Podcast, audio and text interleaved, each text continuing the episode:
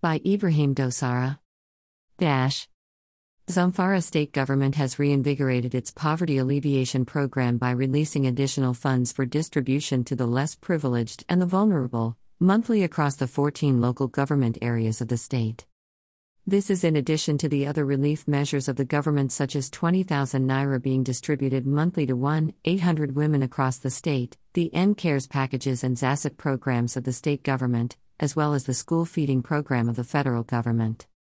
The government embarked on the relief support programs to reduce the effect of the economic hardship being faced in the country, coupled with the security challenges bedeviling the state.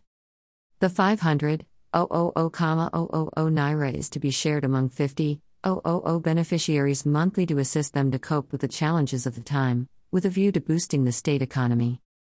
At Views Exclusive Rights, Ibrahim Magaji Dosara, Commissioner for Information, Zamfara State, September 3, 2022.